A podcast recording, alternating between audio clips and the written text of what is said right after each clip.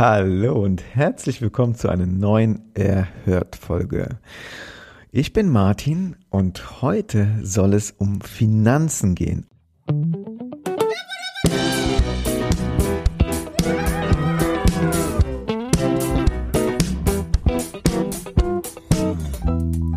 Ein wirklich extrem wichtiges Thema, sowohl geschäftlich auch als privat.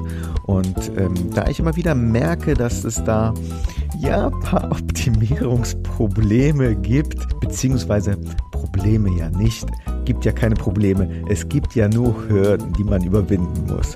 Also, ich möchte euch in diese Folge einfach erläutern, wie ich vorgehe mit meinen Finanzen im Bereich Airbnb, wie ich das strukturiere, damit ich am Ende keine böse Überraschung habe. Denn die Rechnungen kommen jeden Monat regelmäßig auch wenn ich meine Finanzen nicht im Überblick habe. Und vor allen Dingen gibt es auch noch das Finanzamt, das auch seinen Teil haben möchte. Also, ich wünsche euch viel Spaß mit der Folge.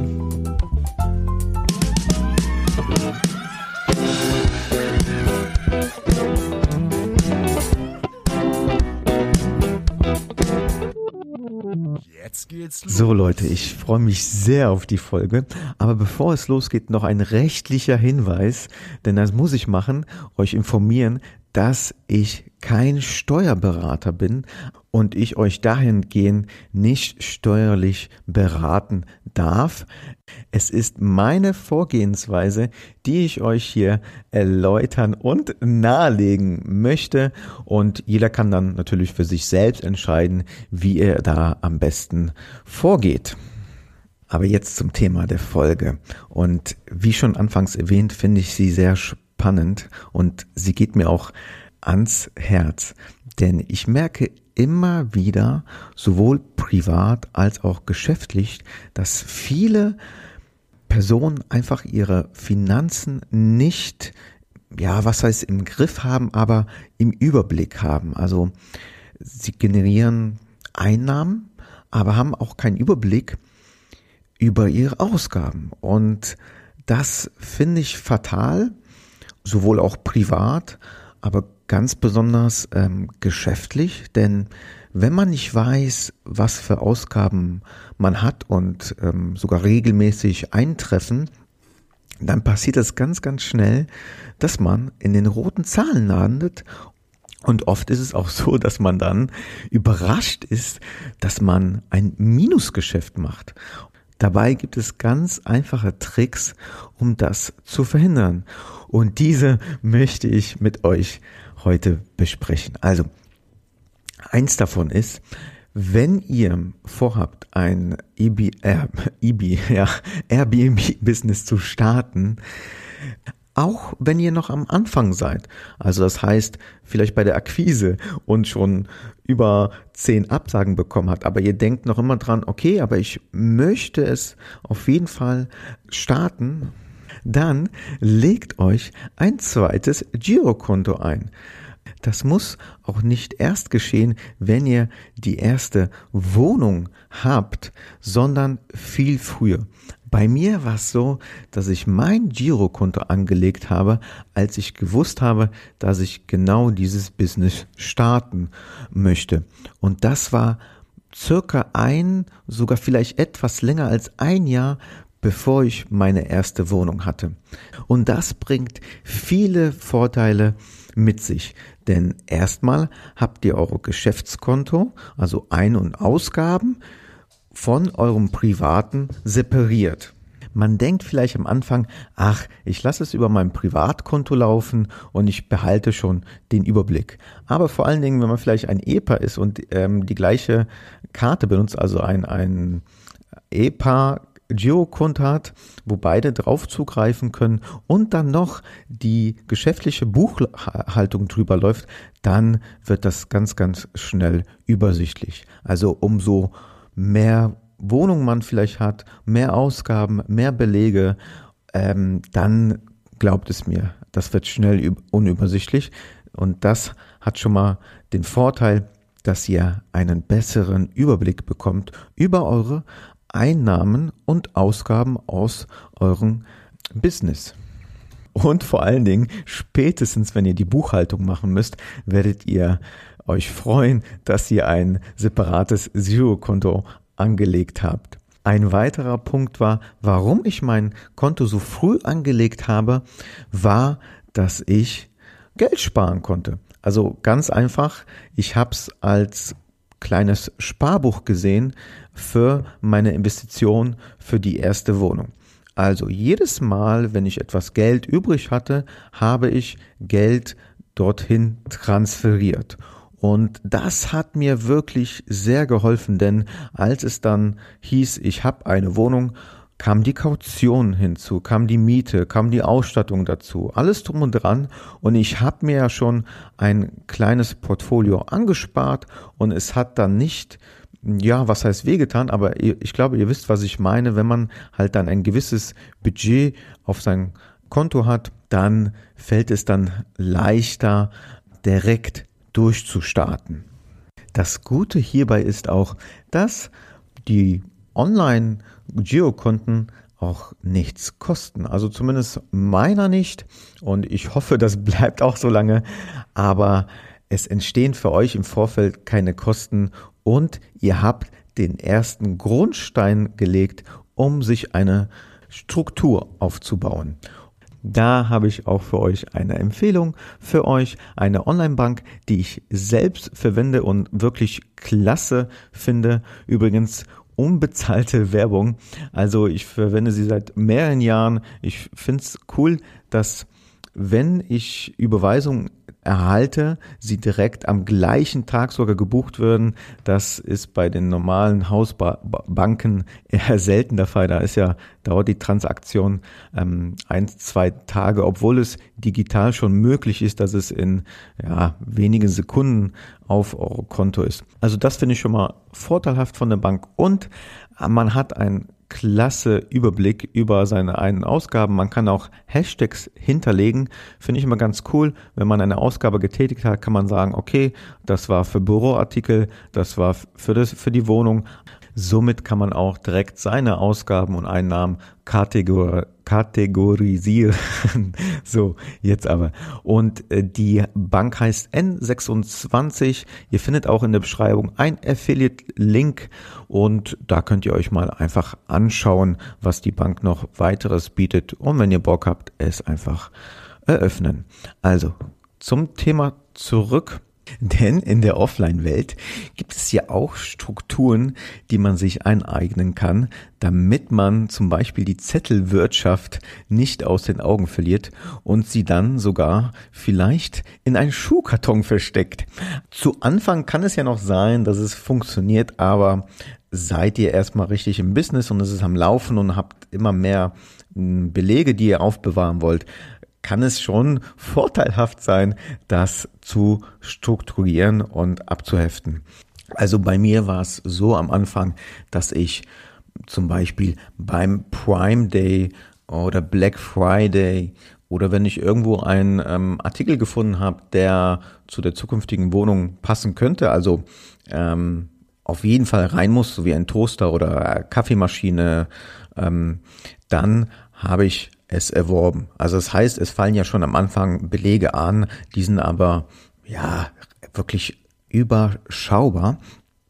Nichtsdestotrotz müssten die ja irgendwie abgeheftet werden und auch Besichtigungen, die weiter weg waren von meinem Wohnort, da konnte ich auch die Fahrtkosten geltend machen. Das heißt, ähm, ihr müsstet wahrscheinlich, also da bitte einfach nochmal beraten lassen, ein Fahrtenbuch machen, wenn ihr einen, ein Auto habt, ist dann immer die Frage, ob der Aufwand sich lohnt, wenn ihr dann ja, vielleicht einmal im Monat einen Besuch macht. Ich habe zum Beispiel kein Auto und habe dann die Besichtigung mit dem Zug erledigt, wenn die weiter weg waren und kon konnte dann die Kosten direkt geltend machen. Es ist dann viel einfacher zu sagen, ja, diese Fahrt ist für eine Besichtigung gewesen und äh, zählt dann 100% als Ausgabe. Wie gesagt, mit dem Auto ist das mit Fahrt, Fahrtenbuch verbunden.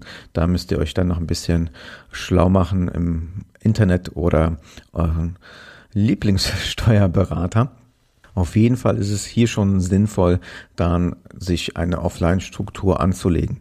Also bei mir ist es so, dass ich quartalsweise meine Umsatzsteuer zahlen muss. Also das heißt, dass ich meine Belege quartalsweise an den Steuerberater weiterreiche mit den dazugehörigen Kontoauszügen. Und es hilft natürlich ungemein, wenn man im Vorfeld alles schon ordentlich abgelegt hat. Deshalb handhabe ich das immer so, dass ich für jede Firma einen Ordner habe, so ein, ja, das kennt man vielleicht von, von Behörden, so ein Laufordner und dort lege ich meine Belege ab und das noch chronologisch. Und wenn ich noch Zeit habe, schreibe ich noch ganz schnell hin, für was es ist. Also äh, ob es ein Büroartikel ist oder ist es ähm, für die Wohnung eine Investition oder was auch immer, äh, dass ich das schon vorher ein bisschen kategorisiere. Denn der Steuerberater, äh, der das dann für euch macht, oder ihr könnt es ja am Anfang natürlich mit einer äh, Einnahmeüberschussrechnung selber machen.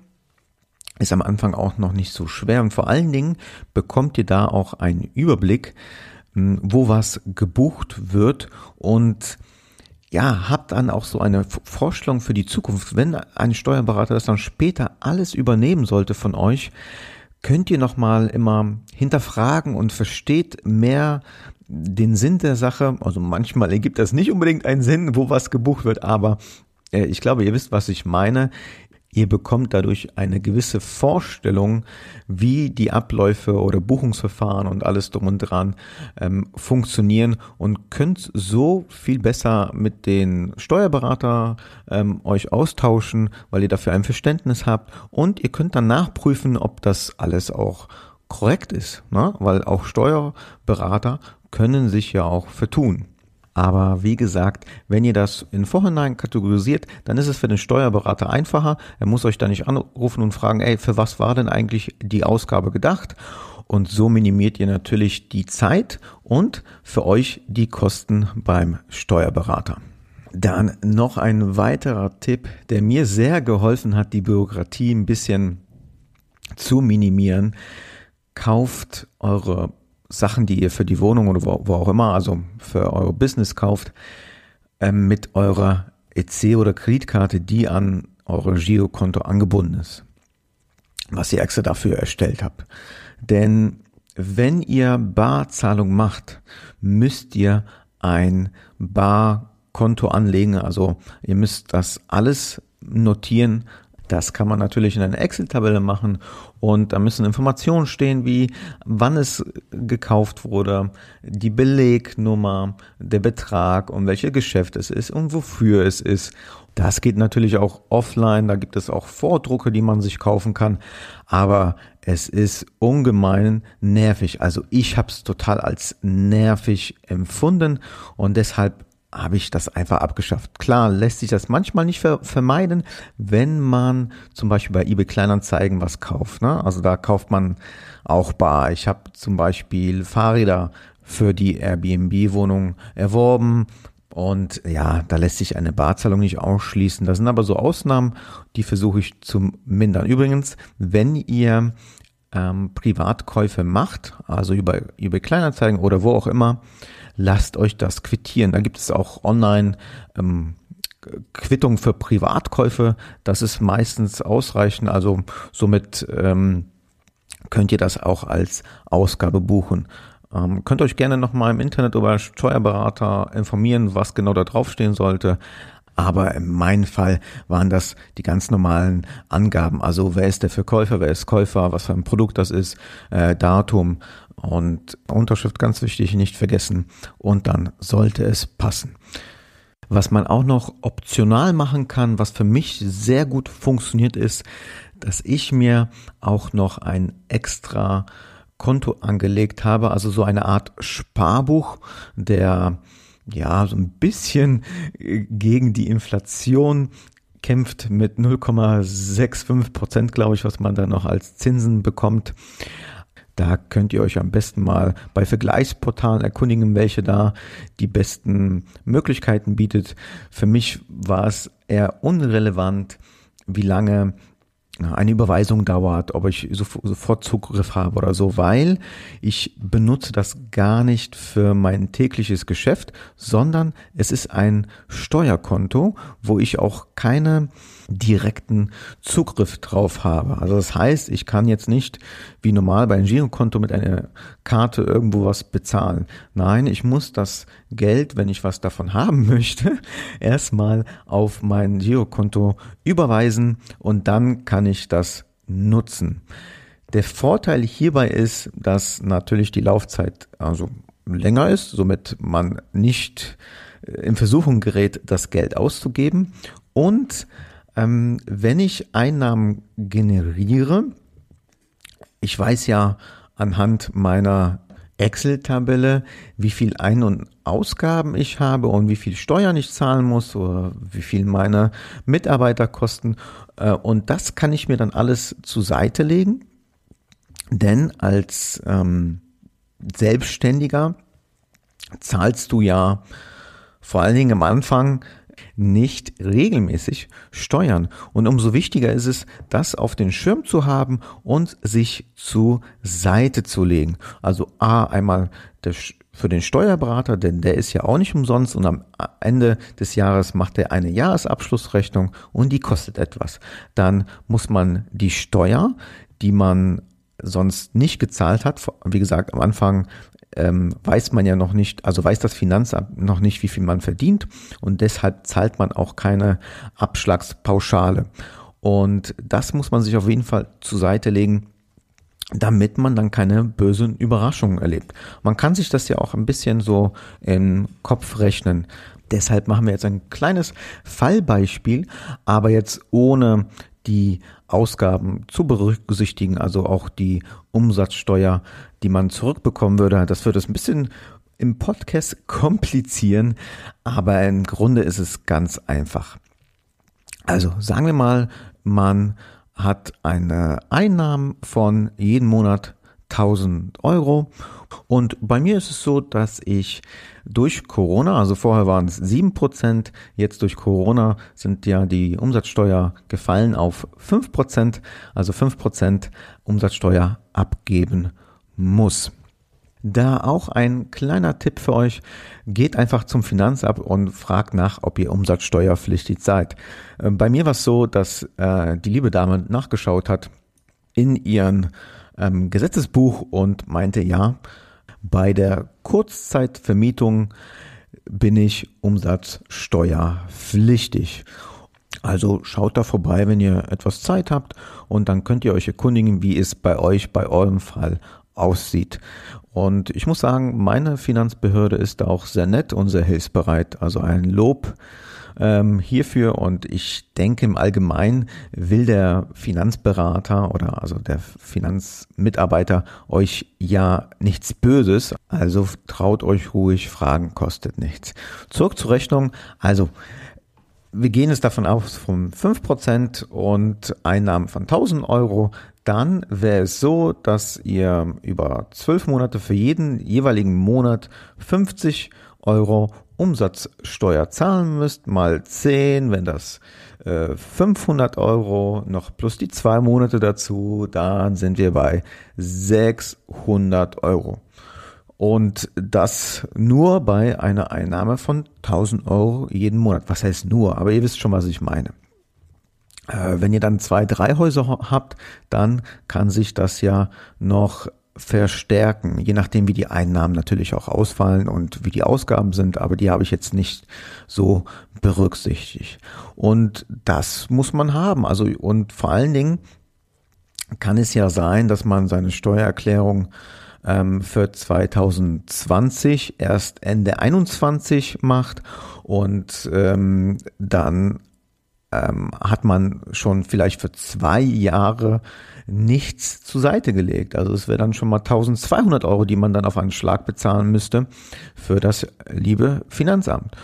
Dazu kommt ja auch noch, dass man, wenn man einen Steuerberater engagiert, den ja natürlich auch bezahlen muss. Und Es kommt ja auch noch die Einkommensteuer dazu und wenn man das Ganze gewerblich betreibt, die Gewerbesteuer. Natürlich gibt es auch hier da auch Freibeträge, aber man sollte dann alles auf den Schirm haben. Also ab wann ist der Freibetrag äh, geltend, ab wann muss ich dann die Gewerbesteuer zahlen oder Einkommensteuer und da kann man ganz schnell den Überblick verlieren. Und deswegen, ich zahle lieber mehr auf mein Sparkonto, als eine böse Überraschung zu erleben.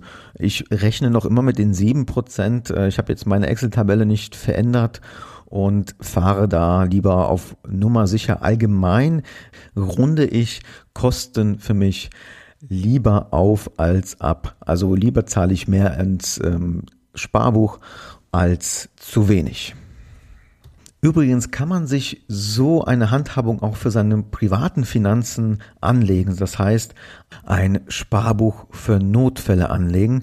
Das hat mir zu meiner Studentenzeit ein Finanz Finanzberater zu Herzen gelegt und ich fand die Idee cool und bin auch damit sehr gut gefahren. Das heißt, ich habe mir so ein Konto vor etlichen Jahren angelegt, habe dann jeden Monat ähm, eine Summe zur Seite gelegt, bis ich meine Summe X erreicht habe. Ich glaube, damals waren das so 500 Euro, denn es geht, ging darum, dass falls was im Haushalt kaputt geht, du es sofort ersetzen musst, äh, ersetzen musst, ersetzen kannst, ohne wirklich deine ja, was von deinem alltäglichen Leben wegzunehmen oder äh, was ich besonders ja, was ich schlimm finde, aber es ist halt nicht meine Vorgehensweise, dass ich mir etwas auf Kredit hole. Ich sage jetzt nicht kein Haus oder sowas, aber ich finde, äh, manche Sachen muss man sich nicht wie den Fernseher oder so auf Kredit holen. Momentan ist es sogar so, dass unser Kühlschrank äh, seit neuestens Geräusche macht und ich glaube, der macht's nicht mehr lange, hat aber auch gute Dienste erwiesen. Ähm, ja, müsste jetzt um die 15 Jahre alt sein und ich werde jetzt bald nach einem neuen umschauen. Und ich weiß, ich habe dafür ein Konto angelegt für solche Fälle, wenn irgendwas bei uns im Haushalt defekt ist. Es belastet uns nicht im alltäglichen Leben und es tut dann auch nicht ganz so weh. Also das nur so ein Tipp für euch privat, kann ich jeden nur ans Herz legen. Aber jetzt zurück zum geschäftlichen Teil. Was ich euch aber auch noch ans Herz legen möchte, ist, dass ihr euch eine Excel-Tabelle anlegt. Es gibt sie sogar kostenlos. Also wenn ihr jetzt nicht äh, von Microsoft das Programm habt, dann gibt es von Google online einen, ein Tool, das genauso aussieht, genauso funktioniert und ich nutze es hauptsächlich jetzt. Also ich nutze schon seit Jahren kein Excel mehr. Ein Grund dafür ist, naja, dass es kostenlos ist. Und der zweite ist, ich bin online überall damit verbunden. Also manchmal füge ich da von unterwegs auch was ein. Ich weiß, dass es auch bei Excel möglich ist, also bei Microsoft, dass es in einer Cloud gespeichert ist und man dann auch von überall Zugriff hat. Aber damals, wo ich dann auf Google umgestiegen bin, hatte ich da noch nicht die Möglichkeit und ich finde es ungemein komfortabel. Aber die große Frage natürlich, was soll in der Excel-Tabelle stehen? Hm, also im Grunde gibt es da zwei Ausspaltungen. Also einmal habe ich eine Excel-Tabelle angelegt, wo ich alle meine Ausgaben, also Investitionen für die Wohnung, also Ausstattungsgegenstände, wie Couch, ähm, Geschirr, alles Mögliche aufgelistet habe, um zu sehen, was mich die Wohnung am Ende des Tages wirklich als Investition gekostet hat, bevor ich überhaupt auch die Miete eingenommen habe. Das war so meine erste Excel-Tabelle, die ich dann gepflegt habe, wenn ich immer wieder was Neues bestellt habe oder ähm, ja die Ausstattung geändert habe und zu wissen halt, wie viel mich die Wohnung am Ende gekostet hat. So, die zweite Excel-Tabelle, die ich äh, bis jetzt heute auch immer pflege, da, denn immer wenn eine Buchung reinkommt, öffne ich die Excel-Tabelle und trage dort die Buchung ein, also wie viel Einnahmen es generiert hat. Klar, bei einer Wohnung, bei zwei, drei ist es vielleicht noch überschaubar. Mal schauen, ob es, ob ich es dann mache oder ob es nicht ein automatisiertes Tool gibt, das mir das ein bisschen mehr erleichtert. Aber bei eins, zwei Wohnungen kann man das sehr gut noch mit der Excel-Tabelle übersichtlich regeln. Übrigens könnt ihr auch die Excel-Tabelle von uns erhalten. Schreibt uns dazu bitte eine DM auf Instagram oder eine E-Mail, wie ihr möchtet. Oder vielleicht ist die ja schon hier in den Show Notes eingefügt, dass ihr die per Newsletter runterladen könnt. Denn ähm, ich habe das schon mal in einer Folge erwähnt und die Nachfrage ist immens gestiegen nach dieser Excel-Tabelle. Ich muss auch sagen, sie ist auch ganz cool. Habe ich nicht selbst entworfen. Ich habe die für mich selbst optimiert. Die gab es mal irgendwo online ähm, auf Englisch, habe die auf Deutsch dann teilweise übersetzt. Wobei ich muss sagen, ich glaube, ich habe die komplett auf Deutsch dann übersetzt und wie gesagt, für mich optimiert. Ähm, die Tabelle beinhaltet mm, ja, alle Einnahmen, die man so generiert, also von den Plattformen, man kann sagen, okay, man hat, man äh, trägt da nur Airbnb ein oder Booking oder wo auch immer eure Inserat gelistet ist.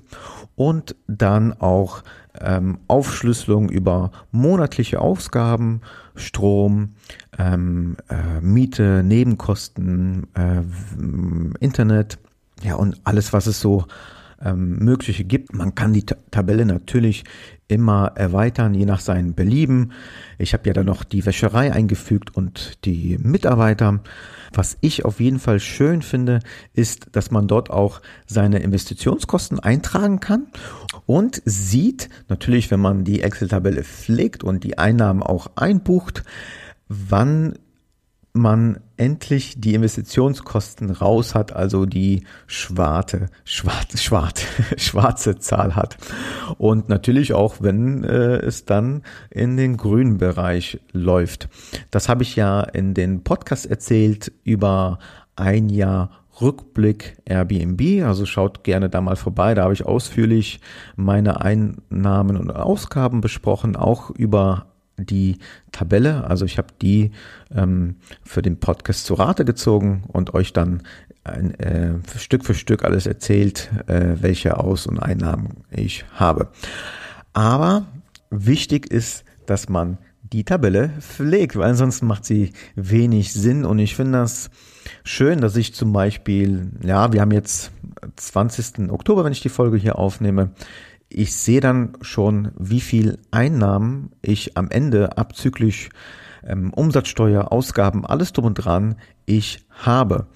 Und äh, ich weiß schon für nächsten Monat, ob ich jetzt im Minus bin oder nicht, also wenn Buchungen vor, äh, keine vorhanden sind, dann natürlich im Minus, aber da Buchungen vorhanden sind, weiß ich, okay, ähm, wie viel Buchungen brauche ich denn noch ungefähr, damit ich wenigstens die schwarze Null habe und ähm, muss ich vielleicht den Preis runterfahren, anpassen, wie sieht der Markt aus, also ich kann in der Zukunft schauen, wie sich meine Finanzen verhalten. Und das finde ich extrem interessant, weil ich kann sagen, okay, ich habe einen Puffer, ich bin so viel im Plus, äh, ich kann entspannt in die Zukunft schauen oder muss ich irgendwas machen? Und das kann man nur sehen, wenn man wirklich sich solche Tabelle anlegt oder vielleicht gibt es auch Programme, die da einen unterstützen, das ist ja egal, aber man sollte sich davor nicht drücken und vor allen Dingen verstecken, denn am Ende kommt es ja sowieso raus. Am Ende sitzt man beim Steuerberater mit seinem Schuhkarton und ähm, muss das alles nahelegen oder beim Finanzamt, wo auch immer. Ähm, macht es am Anfang und dann habt ihr auch eine ruhige Nacht, so wie eure Gäste in eurem perfekten Airbnb. Also, das war jetzt auch mein Schlusswort. Ich wünsche euch noch einen schönen Tag, schönen Abend, schönen Morgen, wo, wann auch immer ihr den so tollen und hilfreichen Podcast für euch da draußen hört. Und wie immer, schaut auf unser Insta- und Facebook-Seite vorbei. Da seid ihr immer am Laufenden. Wir freuen euch uns sehr auf eure Feedback. Vergiss nicht die 5-Sterne-Bewertung. Also es gibt keine vier oder drei, immer 5 Sterne wie bei Airbnb. Ihr wisst Bescheid. Ansonsten zählt das nicht. Nein, seid ehrlich und gebt uns Feedback auch gerne auch per E-Mail und PDM. Da freuen wir uns sehr, weil nur so können wir unseren Podcast für euch optimieren. Also macht's gut. Wenn ihr Lust auf mehr von Thomas Kelvin und Martin habt, dann besucht auch gern die Homepage von Erhört. Dort findet ihr neben Beiträgen und aktuellen Infos zukünftig ein großes Angebot rund um das Airbnb-Business. Die Infos zu den aktuellen Episoden findet ihr wie immer in den Show Notes. Schaut also gern dort mal hinein. Und wenn ihr den Podcast genauso feiert wie das Trio, dann lasst doch einfach eine 5-Sterne-Bewertung bei Apple Podcast da. Jetzt ist aber Schluss mit der Beweihräucherung. Macht mit, macht's nach, macht's besser.